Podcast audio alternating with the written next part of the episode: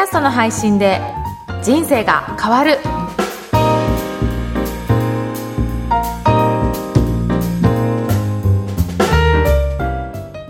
今回はカードゲームでチームビルディング研修橋本大和さんの提供でお届けしています。こんにちは、声ラボの岡田です。こんにちは、上田です。岡田さん、今日もよろしくお願いします。よろしくお願いします。はい、今回はですね、えー公開収録させていただいているんですけど、特別ゲストの方をお呼びして収録にしたいと思います。はい、えー松島さんをご紹介したいと思います。えー松島さんよろしくお願いします。よろしくお願いします。よろしくお願いします。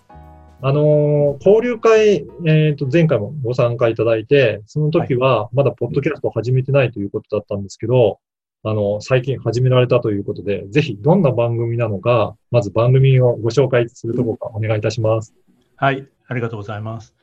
えっ、と、松島と申します。で、私はですね、あの、花丸学習会という、はいえーまあ、小学校を主に対象にした、えー学習塾の中の、えーまあ、進学の部門がありまして、はいそこのあの代表をさせていただいてます。うんであのまあ、実際に現場に立って子どもたちに教えたりもするんですけども、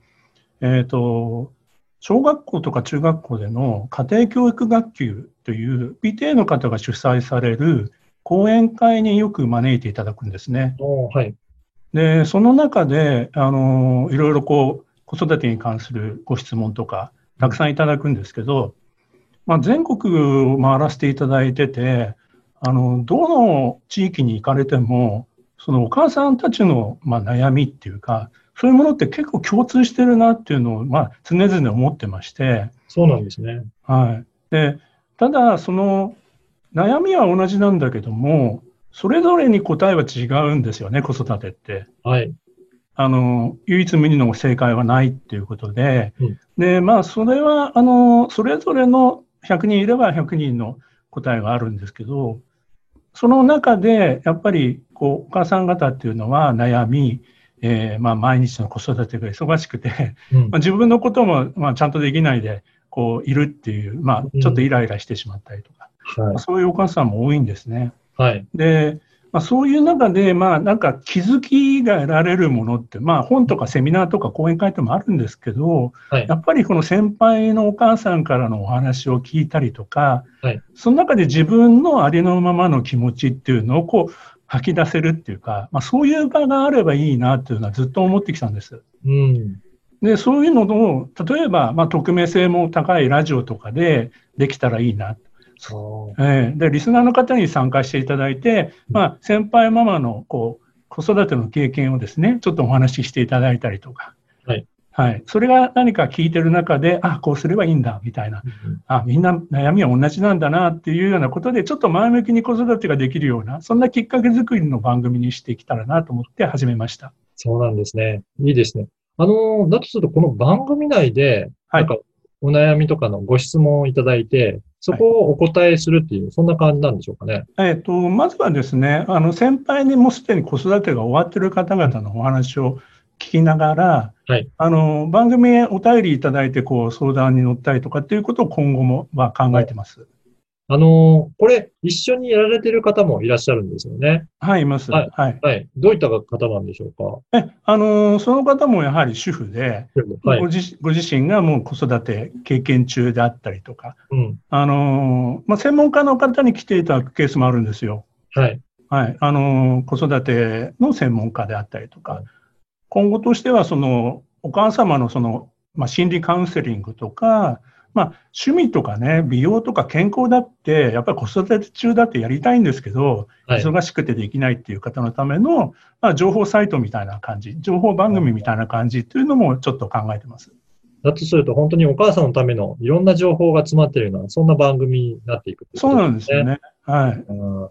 はい。いや、本当に、あの、いろんなお母さん、あの、お父さんとか、なんかやっぱり子育てしてると、本当に大変なことはいっぱいあると思うんですけど、まあそういったところを、えーご案内するということですね。あのはい。えっ、と、まあ、なんでこの、えーいろいろメディアがある中で、ポッドキャストをやってみたいなというふうな、なんかそのあたりはありましたかね？はい。えっと、ポッドキャスト、あ、まあ、YouTube とかっていう選択肢もあるんですけども、あの、やはり顔を出したくないって親御さんというか、保護者の方いらっしゃると思いますし、はい、あの、ラジオネームで匿名でご参加いただいても大丈夫ですし、うん、また聞く側もですね、家事とかそういう通勤途中とか、まあ、そういったながら聞きができるっていうのがラジオの良さだと思うんですよね。うん、ですから、やっぱり、あの、結構ですね、アンケートを取っても、あの、家事をしながらラジオを聞いてるって方って結構いらっしゃるんですよ。はい。ですから、やはりラジオの方がいいかなというふうに思いました。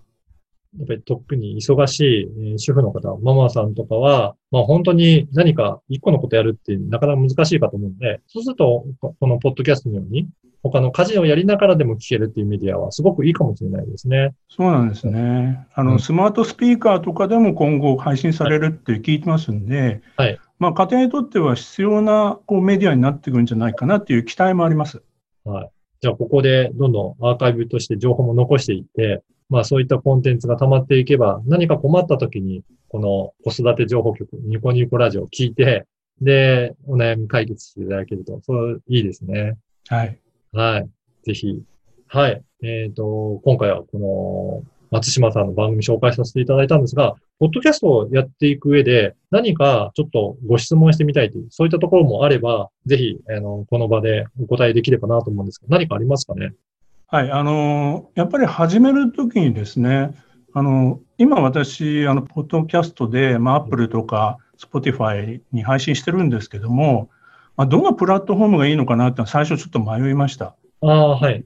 あの、いろいろこう、今最近、あの、気軽にできるこう独立系のラジオっていうのが、まあ、あの、ありますよね。ラジオトークとか、まあ、スタンド FM とかですよね。ああいうものがいいのか、それともポッドキャストがいいのか、あるいは、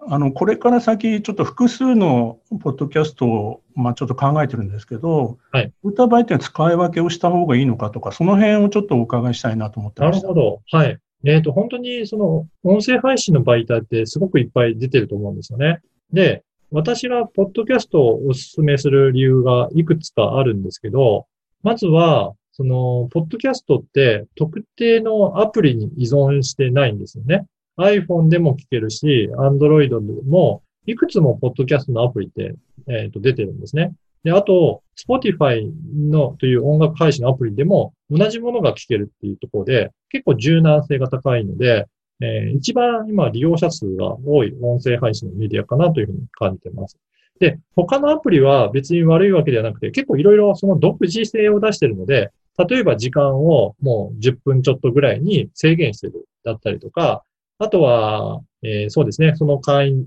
そのアプリをインストールしてる人しか聞けないとか、まあそういったことがあるので、あの、どちらかというと、もうその特徴を活かして発信したいという場合は、そのアプリで流せばいいと思うんですけど、だから広く一般に聞いていただきたいというのと、今は、あの、ポッドキャストが一番利用しやすいのかなというふうに感じてます。はい。なので、そのあたりも使い分けていて、見ていただければいいのかなと思います。はい、ありがとうございます。はい。で、あと、もう一つは、どういったご質問でしたっけ？あと、そうですね。あの、えっと、そのターゲット層が、まあ、それぞれ違うのか、私だと教育が主で、対象がお母さんなんですけど、まあ、違う番組も持ったときに、まあ、使い分けた、その、使い分けた方がいいのかとかですね。いうことですね。はい、あのこれ、私がよくお伝えしている基準としては、そのターゲットの人たちが一緒なのか違うのかっていうところで見るといいかなと思うんですね。同じえー、っと、子育て中のお母さんに対してお送りしたいっていうのであれば、その番組内でその方に向けて、えー、いろんな情報をご提供するのはいいのかなと思います。それがですね、子育て中のママと、あともう一つは、えー、っと、例えば年配の男性向けとかって言って、全然、あの、ターゲットが違う場合は分けておいた方が、あの、聞いてる方が、これは、あの、自分には必要ないなとか、これはすごく聞きたいなというのは、それがごちゃ混ぜになっているとなかなか聞きづらくなると思うので、うんうん、そういった時には番組を分けて、全く違うものっていうふうにやるのがいいかなと思います。で、私も今実は2つ番組を並行して持っていまして、この番組がポッドキャストの配信で人生が変わるという、主には、ポッドキャストを配信したい、まあ、音声配信をしたいという方がどういうふうに活用するといいんだろうっていうことを、まあ、聞きたいという方に向けた番組なんですね。で、あともう一つはですね、経営者の志といって、まあ、経営を学びたいとか、他の経営者がどういうふうに経営してるんだろうとか、えどういった思いでやってるんだと、そんなところを学びたいなっていう番組がもう一つありまして、これはまた全然違った経営者が役に立つような番組にしていきたいなと思うので、これ完全に分けていって、で、そういうふうにして二つを運用しております。なので、そういうふうに、あの、対象者が分かれてくるとなれば、あの、番組を分けながら、で、発信していくのがいいかなというふうに思ってますので、そういった視点で考えていただければいいかと思います。わかりました。はい。今回は、えー子育て情報局、ニコニコラジオ、えー松島さんに、えーお話を伺いました。はい。松島さん、どうもありがとうございました。ありがとうございましたありがとう。ございました。今回は、えーカードゲームでチームビルディング研修、橋本大和さんの提供でお届けいたしました。